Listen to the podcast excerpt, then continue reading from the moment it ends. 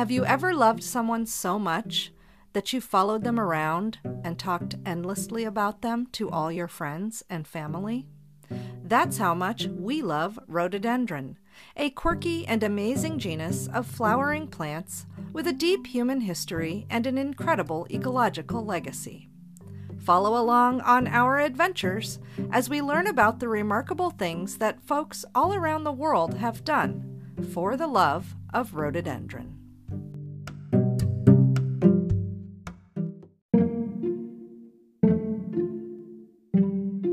Episode 9 What Keeps Me Up at Night. In this episode, we meet our intrepid podcast narrator. That's right, you get to meet me, Dr. Juliana Medeiros. I got together with my fellow podcast hosts, Connor and Christina, to discuss how genus rhododendron sparked a fire in my collector's heart and how it makes an ideal study system for all kinds of biological research. I present my theory that leaves are indeed the coolest things in the universe, and we learn that unanswered questions about rhododendron are what keep me up at night. For like Anne Bronte, I love the silent hour of night, for blissful dreams may then arise, revealing to my charmed sight what may not bless my waking eyes.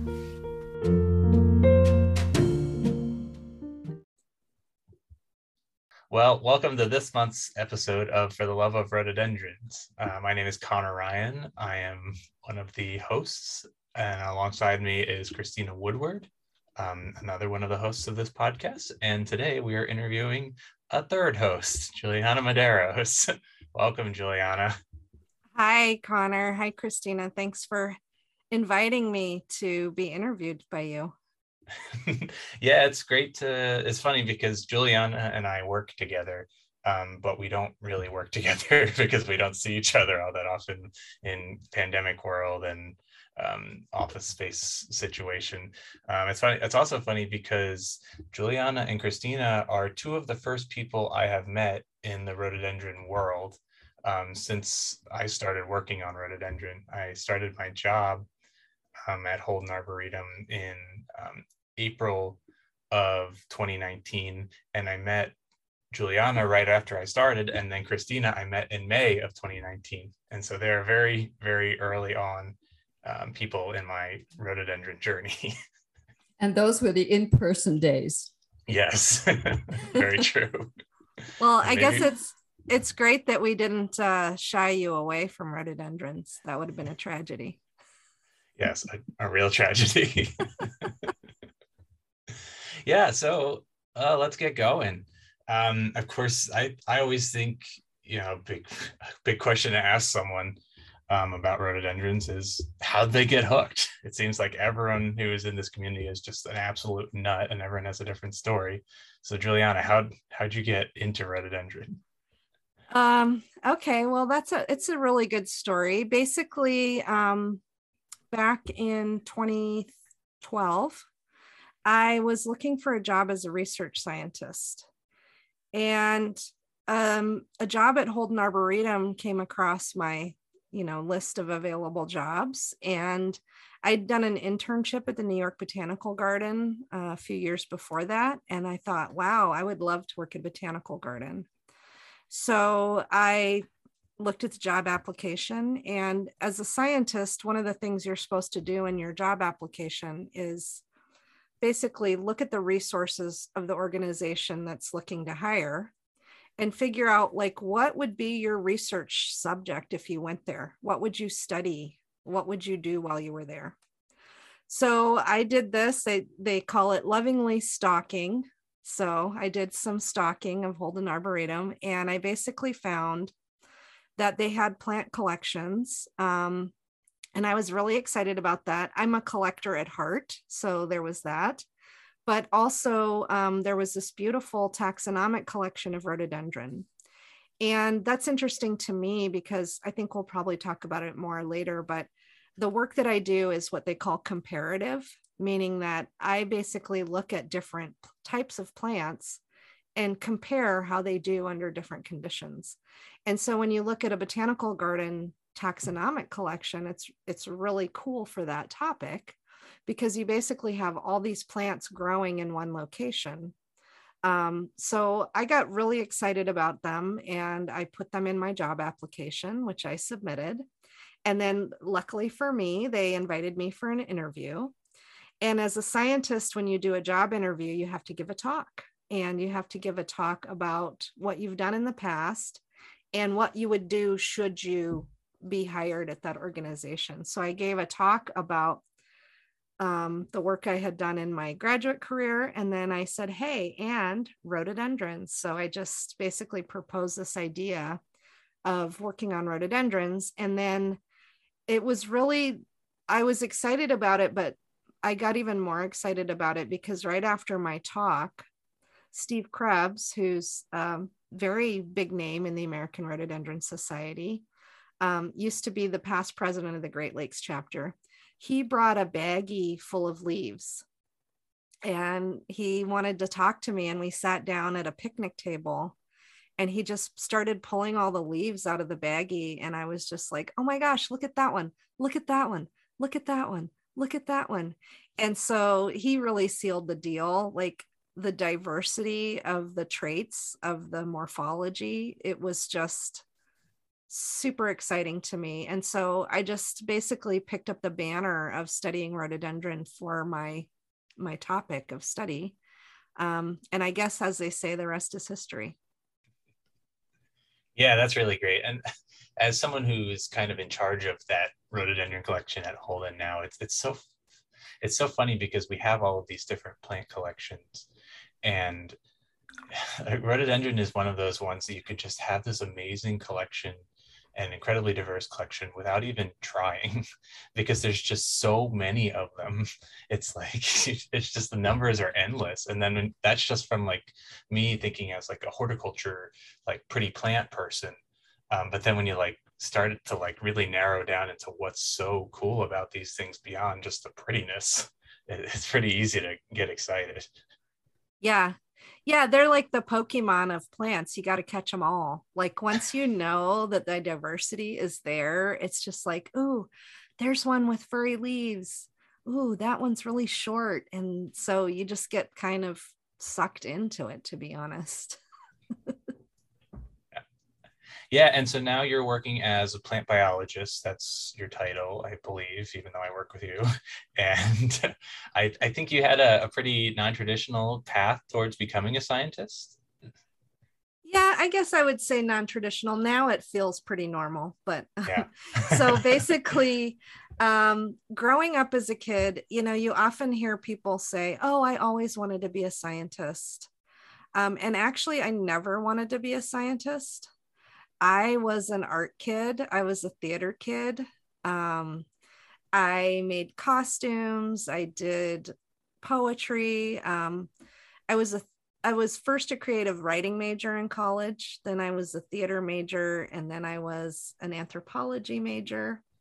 And I actually didn't even know about plants. Um, I know that sounds funny, but there's this thing called plant blindness where a lot of people actually go around the world and they don't see plants. They're sort of like furniture or like a curb on the sidewalk, like it's just an object.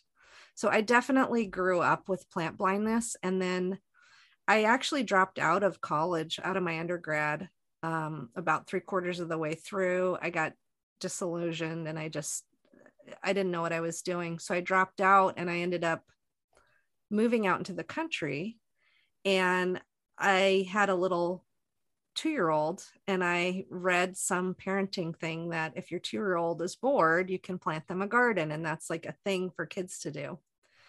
And so I did that. And that was when everything just opened up for me for plants. I was like, oh my gosh, these things are cool. And the garden was fun, but what I really got excited about was I started looking at the landscape where I was living. So I was living in the Southwest in New Mexico. And what you see is over years, the climate is really variable and it's very stressful. So over time, you'll see these different plant species actually being successful on the landscape. So, like one year, you'll have like a really dry spring and one species will just be everywhere. Like one year, I remember like carpets of verbena. and then the next year you'll have a wet spring and a dry summer and so the dominant species will shift and so like the next year it was like four o'clocks everywhere um, and that's what really got me excited about plant ecophysiology which is um, the specific area of study which is basically how do plants how do their bodies work? How do they physically like endure the climate and the stress that they experience? So that that that was a revelation to me and that's when i went back to college and i basically finished my undergrad degree in biology.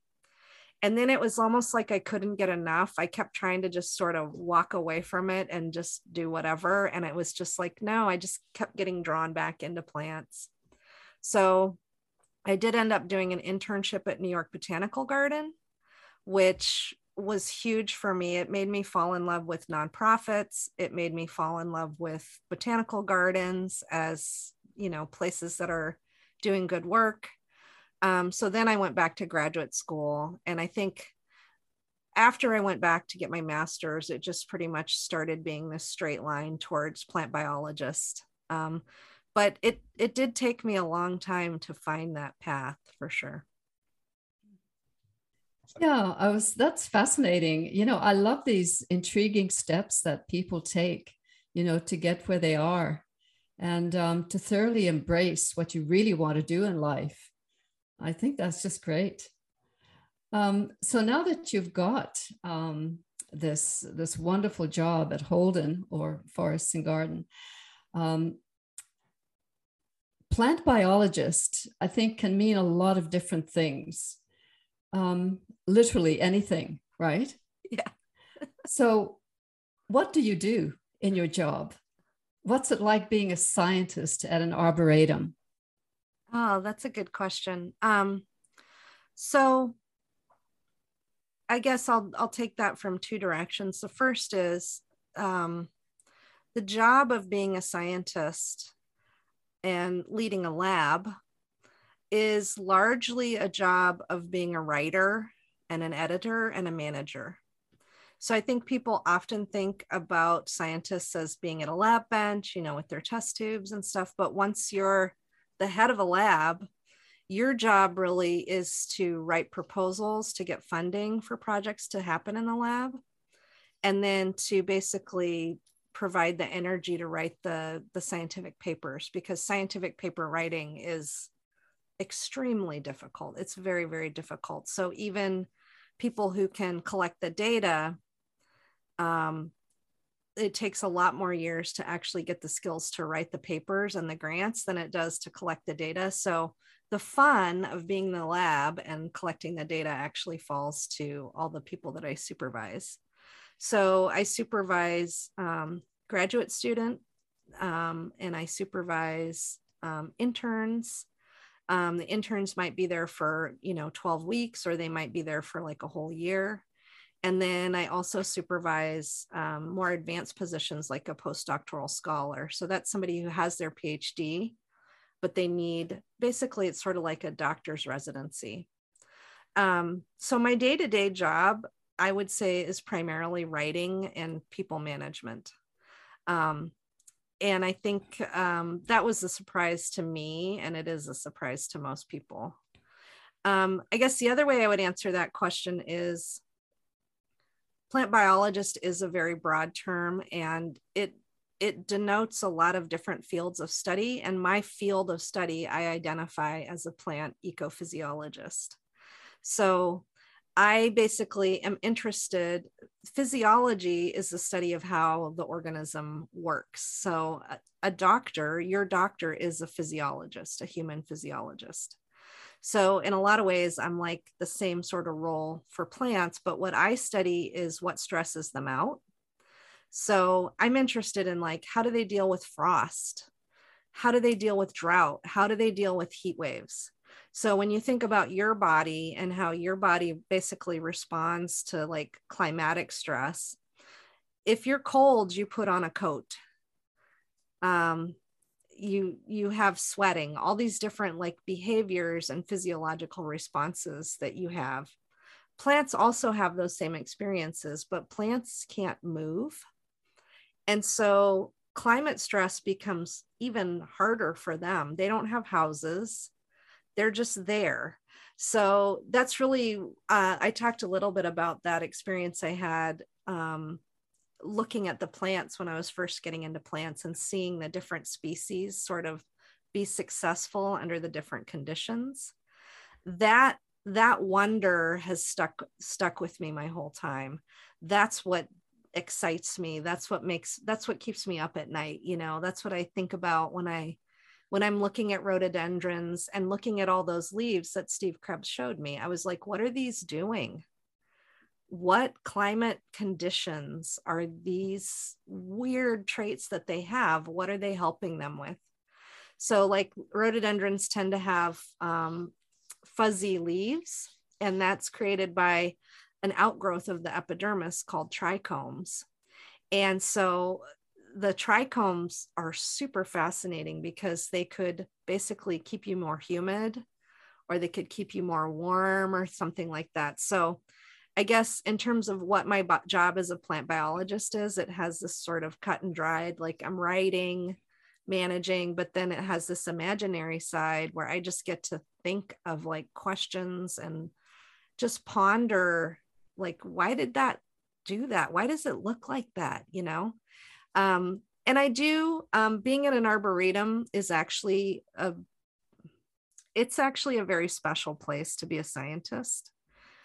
I mentioned my internship at New York Botanical Garden. I fell so in love with nonprofit as a way to help the world. Um, i'm the kind of person that i want my job to be meaningful and i want my job to be my legacy to be a positive one for humanity. And so i think being a scientist at an arboretum i don't think i would want to work anywhere else but a botanical garden or arboretum now that i've been there. What a marvelous answer. You know it um I think it goes without saying that the artistic trend that you display in your work uh, is very much embedded in you know how you how you started with an interest in art. Um, i love that description of you know how people keep warm and comfortable and safe and you know then let us see the the plant's reaction to the same kind of of environment so you know that to me is a true display of artistic bent with a scientist uh, i love it Thank you. You know, it's funny because the societal view of science is very much only analytical. Mm-hmm. And I actually suffered from a lot of lack of confidence that my creative abilities were meaningful and important in science. Um, and that's something that I have grown into. And a thousand percent my creative my artistic side has such an important role to play in my job. And it's a lot of of why i am able to do the things that i do well. When you think about the amazing scientific discoveries they all had a creative element so but it it it took me a while to sort of embrace that as not a as not a detriment to my scientific work but actually a benefit. Yeah and if, if just more people could see that you don't just have to be this like very rigid like only books only lab type person and you can like you can actually have fun and and have like interesting ideas and be be a very uh, interesting person and be a scientist yeah my math skills are are solidly middling you know i can follow a formula but um I don't actually do a lot of math in my day to day because the stuff I do is not mathematical. Um, I do statistics, but a program actually calculates all that. So I just know have to know how to use it. Right. So yeah. Well, well, so you've talked about, um, you know, noticing how rhododendrons, some of them have fuzzy leaves and some of them don't, and you talked about doing a lot of comparative work um, as part of your job. Can you talk about some of the um, some of the work that you do? Yeah. So um, early on in my plant biology career, I got really fascinated with the idea that when you look at there's different organs on the plant. So they have leaves, they have wood, they have roots and they have flowers. These are the four sort of main organs. And I got really fascinated with how those organs actually work together.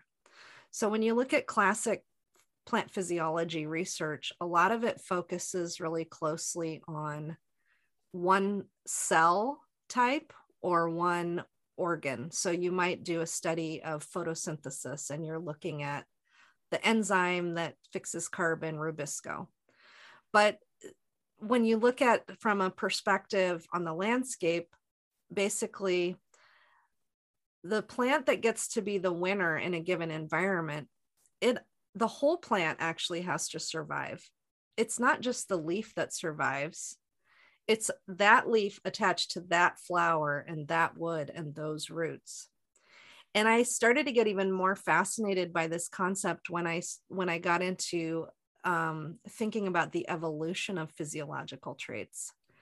So in evolution, whoever has the most offspring wins, right? They're the ones that get to decide who's in the next generation. And when you when you look at plant physiology, um,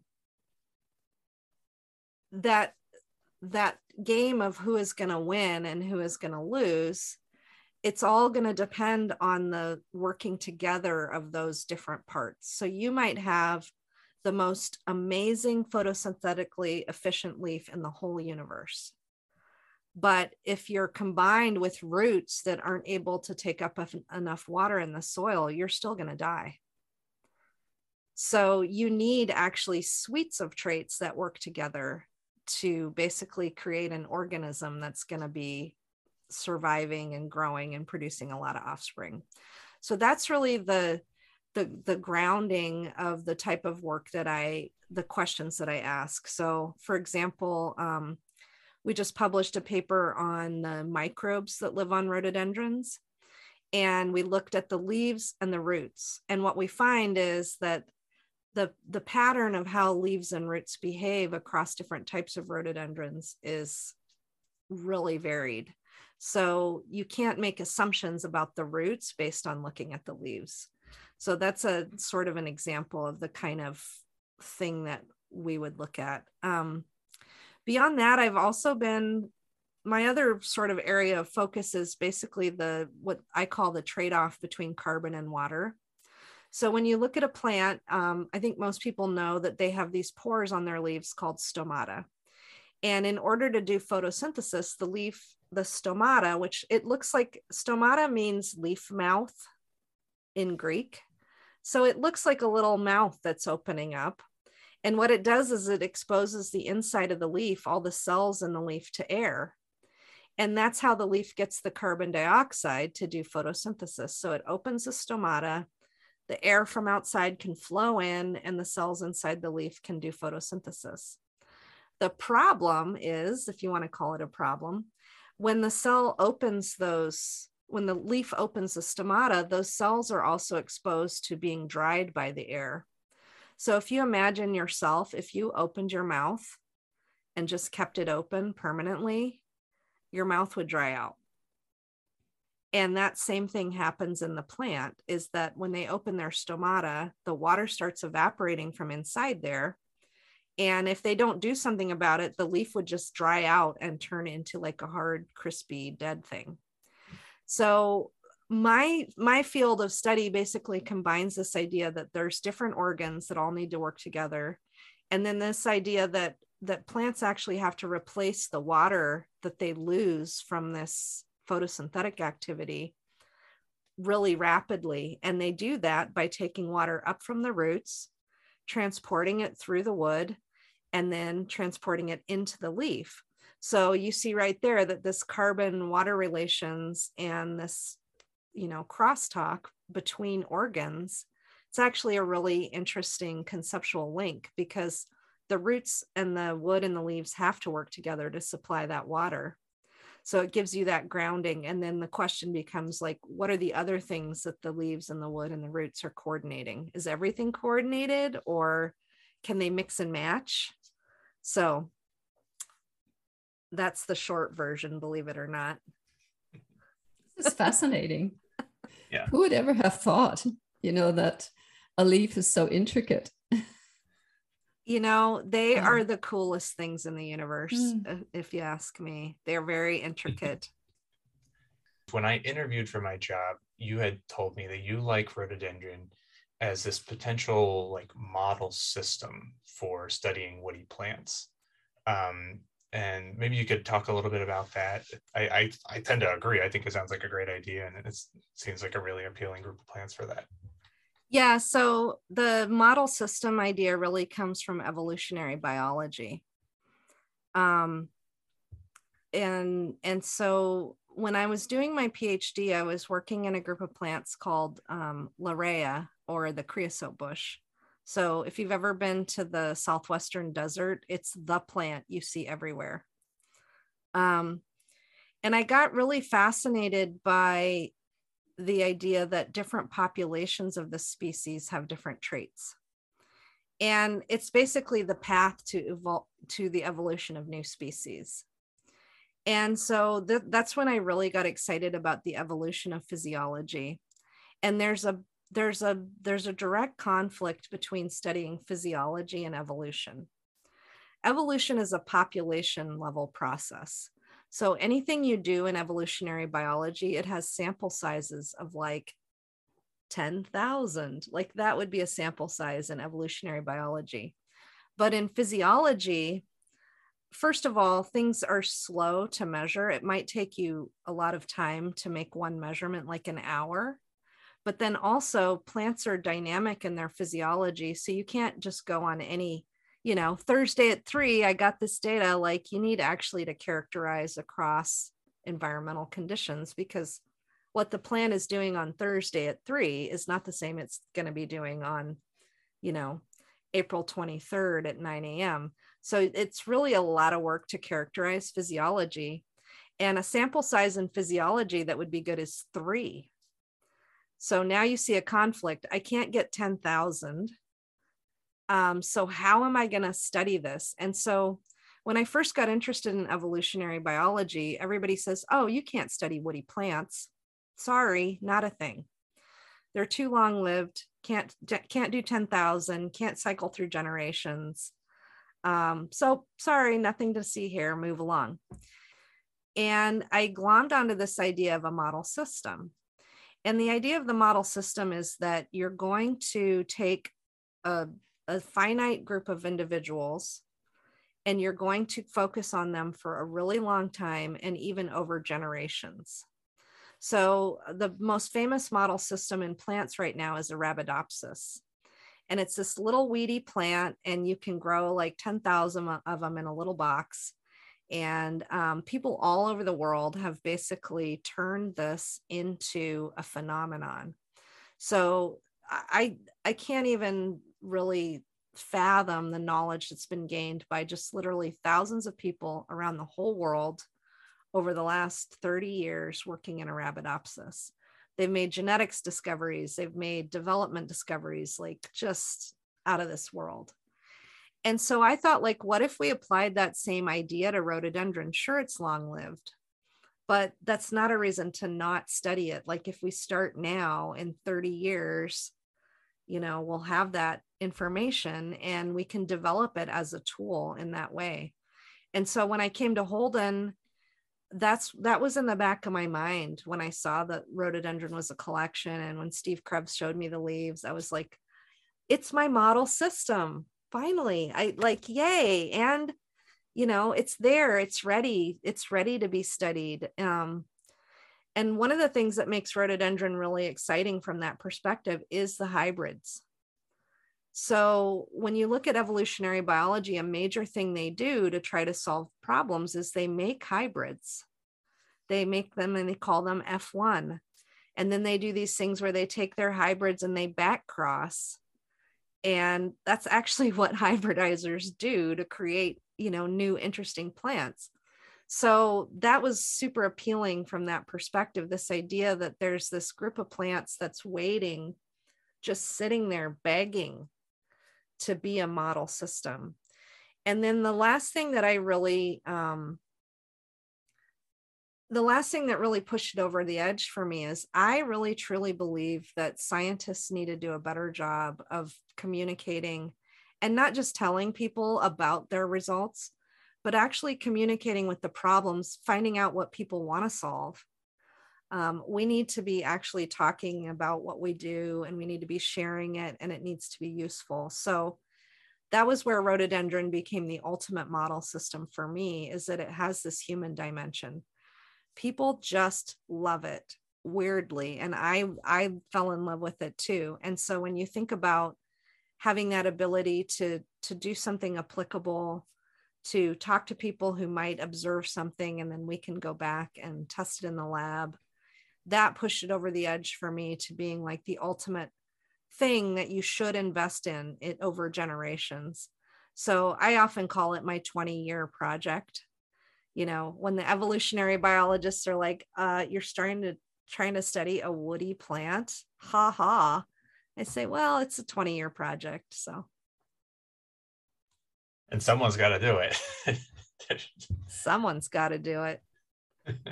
So really you're path breaking in science yeah i mean that sounds a little that sounds like too important to to agree to but i guess so it's a small path. It is very, it's a little teeny weeny path, but I'm breaking it. Mm-hmm. Yeah, for now. It's for gonna now. get bigger. Mm-hmm. Yeah, That's it's gonna right. be a highway. It's gonna be a super highway. Woohoo. Yeah, I we know um right around the time I applied for the job at Holden, I had gone to a conference and I saw a talk by the woman who who started the Arabidopsis you know network basically the the web presence yeah, what do they call it? TAIR? Is that what it is? Yep the arabidopsis yeah. information resource. Yeah. And the, i was like if we had this for rhododendron the the world would just open up. And so that's that model system approach it's it's pretty much a core to everything i do. Well that's a great lead into your the well not just yours but the the rhododendron research network which i know you're an instrumental person in. I participated in small pieces but that that seems like a great step towards creating that that TAIR for rhododendron. That was kind of the idea i was about in 20 maybe 2017 i was sitting in my office frantically googling things trying to figure out um, what species should I include in my study? Where should I get the plants? What do people know? I was just like, I was excited about rhododendron, but I was like trying to look for information so that I could inform my work. And I just had this like revelation that there were all these people in the world already, and I just needed to get connected to them. So I actually reached out to Glen Jamieson, who's the editor of JARS, um, because I had interacted with him a bit at a conference and I said, Hey, I have this idea about building a network, a research network for rhododendron. And he was super jazzed about it. He was like, Oh my gosh, yes, this is totally cool.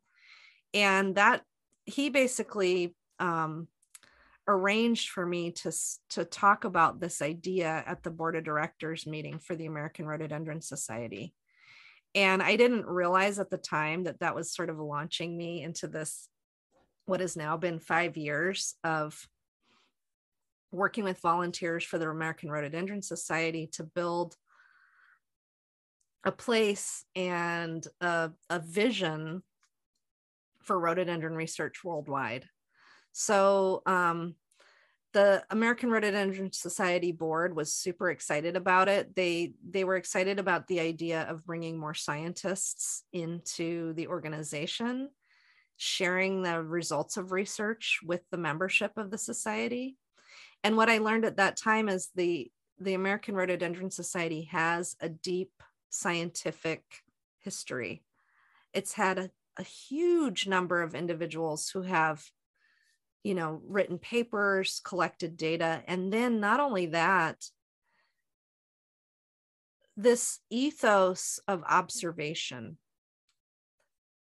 just people looking at their plants, thinking, what does that mean? Why did it grow like that? And it was just such a perfect fit. It was like, it was like, you know, kindred spirits just being like, oh, yeah, I also do that. I also want to label my plants, you know? And so um, at the time, we reached out to a few people that we knew and said, hey, do you want to be on our steering committee? And, uh, you know, since then, um, we've written some we've written some articles we've done conferences um, we've applied for grants um, right now we're writing a couple of really big grants to try to fund like international research collaborations so that's sort of in a nutshell what it is you can go to um, rhodoresearch.net is our website um, we also welcome community based scientists. So you don't have to be a scientist in a lab like me to be part of the network. Um, we recognize that science can take place just with your brain. Like all you need is a brain and a pencil, and and you can do science. So I encourage everybody, whether you're a scientist or whether you're a breeder or you have, you know, just that scientific bent, check out our network um, we're trying to develop more opportunities every day for for scientists and community scientists to participate so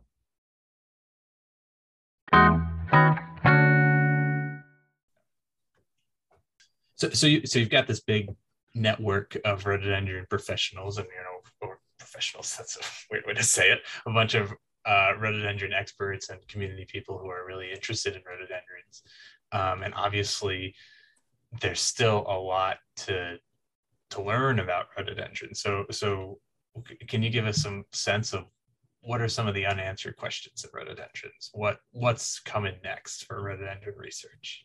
Oh my gosh. Um, well, that's been one of the big benefits of being of leading the research network has been uh, getting to get in touch with everything that's happening. Um, I guess I'll start off with medicinal chemistry.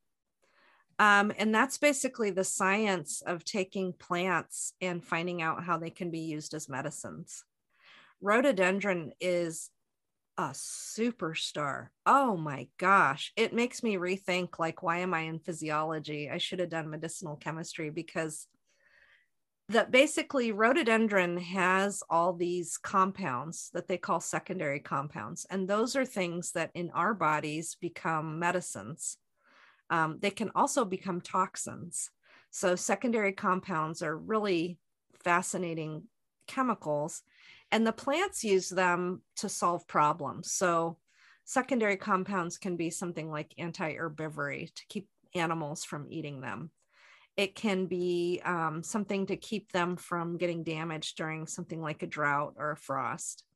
And because rhododendrons are stress tolerant plants in some ways, they have a ton of these secondary chemicals. And so basically, right now, there's a mad dash to start looking at what chemicals are in rhododendrons and what things they could treat. And so, just a short list of things that they show promise in. They have a lot of promise for insulin resistance, which is an issue with diabetes. Um, they have shown that they uh, just a recent paper um, that they basically in in vitro, which means in a petri dish, extracts of rhododendron arboreum uh, kill SARS-CoV. Um, I saw that. I was going to say that if you didn't say that. I saw that. I yeah. Like, oh I mean, what? But it's everywhere. Yeah. I mean, it's everywhere. It it's probably going to be the one of the most important medicinal plant groups on earth and the rush is partly because of another topic area which is conservation so a big area of study is people just trying to find and catalog populations determine how rare they are determine how endangered they are um, and along with that is coming the study of these um, invasive thicket forming species so there's a lot of rhododendrons that are endangered. Um, but there's a small group of maybe about five or 10 species that are actually becoming extremely bad invasives. One of them is Rhododendron ponticum, which Connor mentioned. Um, And basically, what they're doing is they're just taking over the landscape where they grow. So there's a lot of research basically looking at that um, topic area. And then another area of research is just basic physiology. So it turns out when I was doing my PhD, I actually cited a lot of rhododendron papers, but I didn't really didn't click at that time because um, they're just a very interesting plant from a perspective of stress tolerance. Even though we often think of them as sort of like prima donnas and kind of weak plants that need babying, part of the reason they actually need babying is because we're used to growing plants that are highly productive in our gardens. And those things that you do for plants that grow really fast are actually counterproductive for rhododendrons. They like a spot with no no nutrients. They're fine with it. They're like, I will live here forever with no nutrients because nobody is crowding me out. Um, so that's actually a huge area of study for rhodos is their stress tolerance. And then in China, there's a massive effort to characterize genes for from a horticultural perspective. So they're basically trying to sequence the genome of every rhododendron in China right now. And what they're going to do with that is they're going to do breeding. They're going to do molecular breeding. They're going to say, we want a red flower on a short plant with, you know, big fuzzy leaves with red indumentum on them. So that's another really, really big area of research. And I feel like I could go on and on because rhododendron is actually touches on it touches on literally every area of biology. You cannot find an area of biology where it is not relevant. So I'll stop yeah, I'm I'm super excited. From a horticultural point of view, people have been like pursuing a yellow flowered evergreen azalea for decades. And I kind of wanted to just remain this mystery. Like I don't want it to ever happen. I don't it's just so, so fun just to, to have, you know, just centuries of people trying to trying to create a yellow flowered evergreen azalea. Not that that is really important at all in the grand scheme of things, but it's well, if a, if people go back and listen to, I think it was episode two, the genome was the puzzle. Valerie Soza talked a little bit about their work with flower color. And I think they're going to unravel why evergreen azaleas can't have yellows. I think yellows were some sort of a duplication event um, that the evergreen azaleas missed out on. So I, we are going to solve that. Although I agree with you, some things, mysteries are great.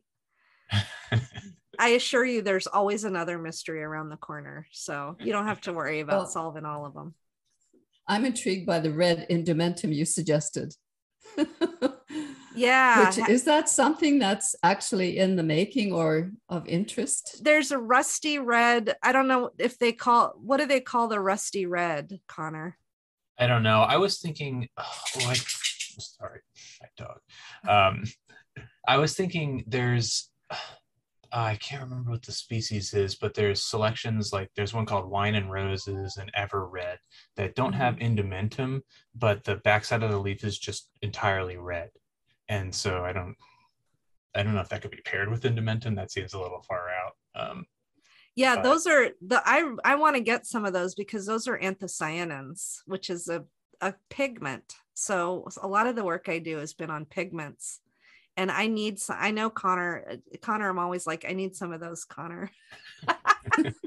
I I have wine and roses in a pot. I don't think we can grow it mm. reliably outside, but I'm trying to make crosses with it so that we can get that that really cool red onto a, more adaptable plant. Mm. Yeah. You, you know, know, it has you, you a must... red into indumentum rusty red. Sorry, talking over. Is uh Yakushimanum. Yeah, I would. A... Yeah, maybe even like the um, the like, well, what they used to call Metternichii is mm-hmm. like mm-hmm. Pretty. Like that's even like rustier than straight yak. It's yeah. Yeah, but it's still rusty. It's not really red. Not red, red. You're right. Not yet. No, not right. artist's red. Well, we'll get we'll get some red indumentum going just for you, Christina.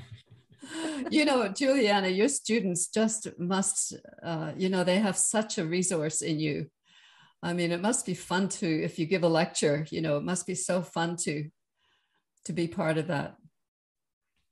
Yeah, you know, students are supervising people is one of my favorite parts of my job. The science is really fun and personally satisfying, but helping another person um, figure out what they love in life and helping them realize that they can achieve that like i can't think of anything better to be honest it's the science kind of pales in comparison you know we're mm-hmm. We're discovering some stuff we're kind of you know finding some stuff learning some new things but it's that next person and sending them then you know along on their way that that really mm-hmm. makes my job meaningful i think and important so.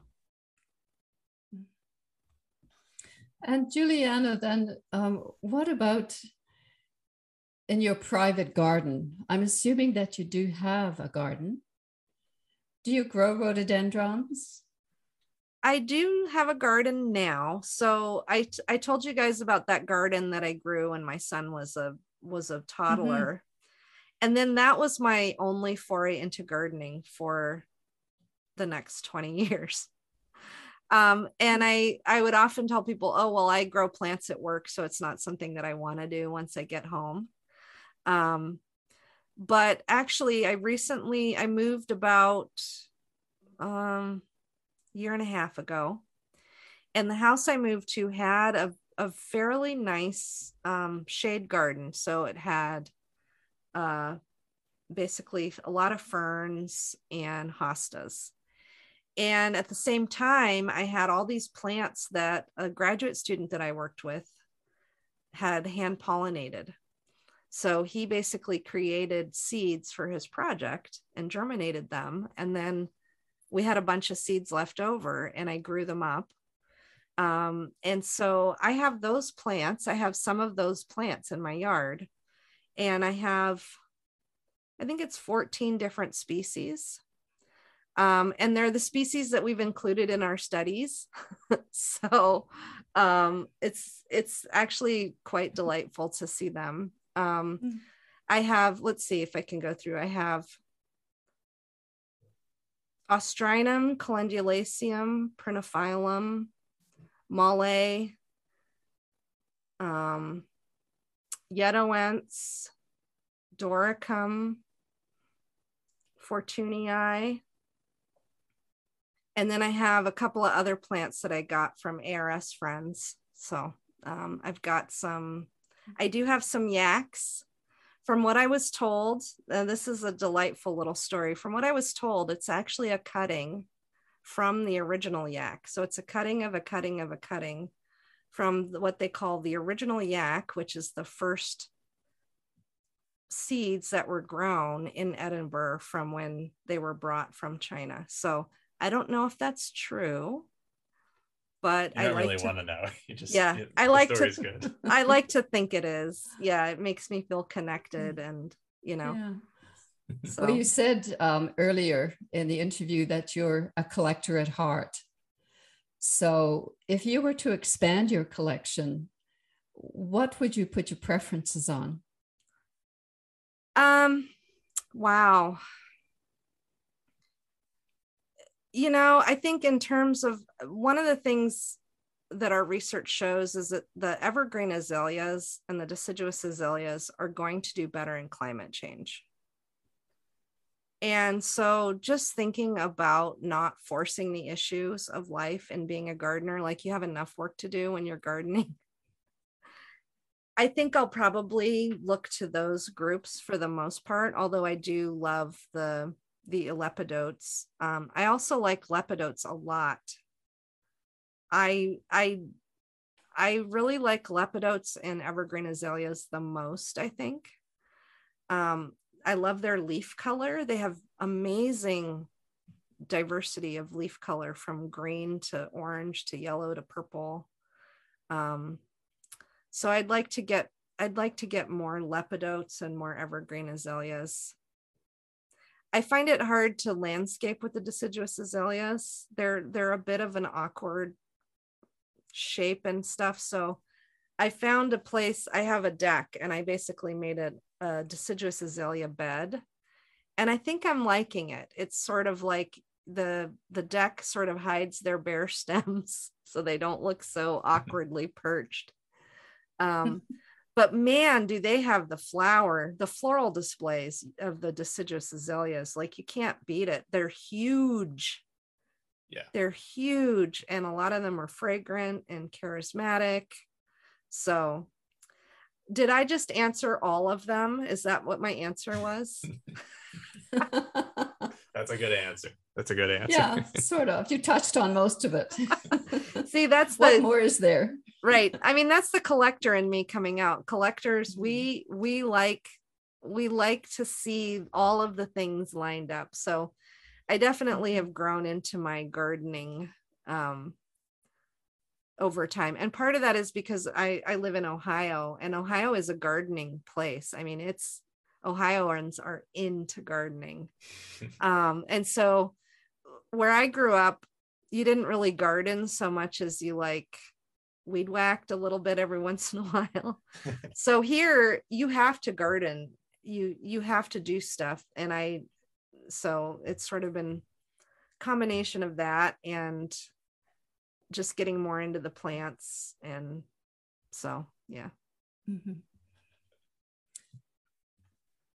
That's great. Well, thanks. Thanks for, I guess, joining us, even though we're kind of all part of the team is not really joining us.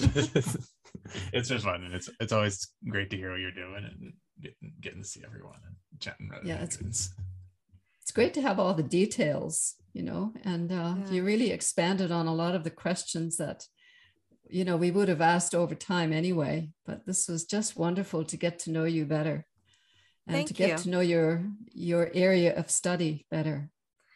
Thanks for having me, strangers.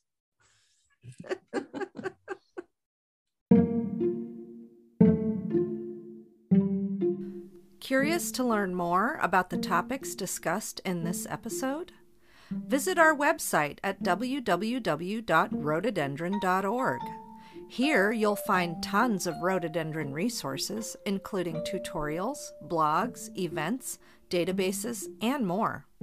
Click on the podcast link on the homepage to find more episodes, suggest a topic for a future episode, and get in depth information about the people, places, and plants featured here.